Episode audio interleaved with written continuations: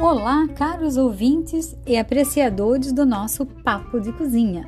Hoje iniciaremos o nosso podcast sobre uma série de informações da cozinha mediterrânea, considerada a mais saudável dentro da gastronomia.